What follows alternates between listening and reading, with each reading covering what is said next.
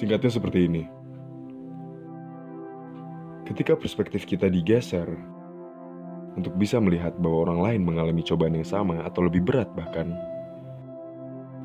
biasanya ada perasaan empati yang muncul terhadap kehidupan mereka. Sekaligus kehidupan kita sendiri.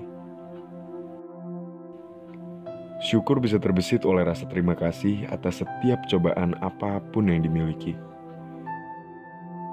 Karena setidaknya ada proses dan makna yang sedang dibentuk. Bukan tentang masalah kita lebih sulit atau lebih mudah.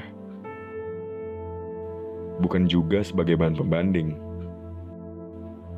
Melainkan bagaimana kita melihat, mengatur perasaan, mengevaluasi sikap terhadap setiap masalah, kekhawatiran, kecemasan, dan keresahan apa pun yang kita hadapi.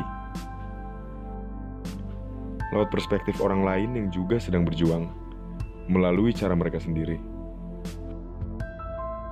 Intinya, mari sama-sama untuk tidak menyerah dalam kehidupan yang nyatanya adalah hangat adanya.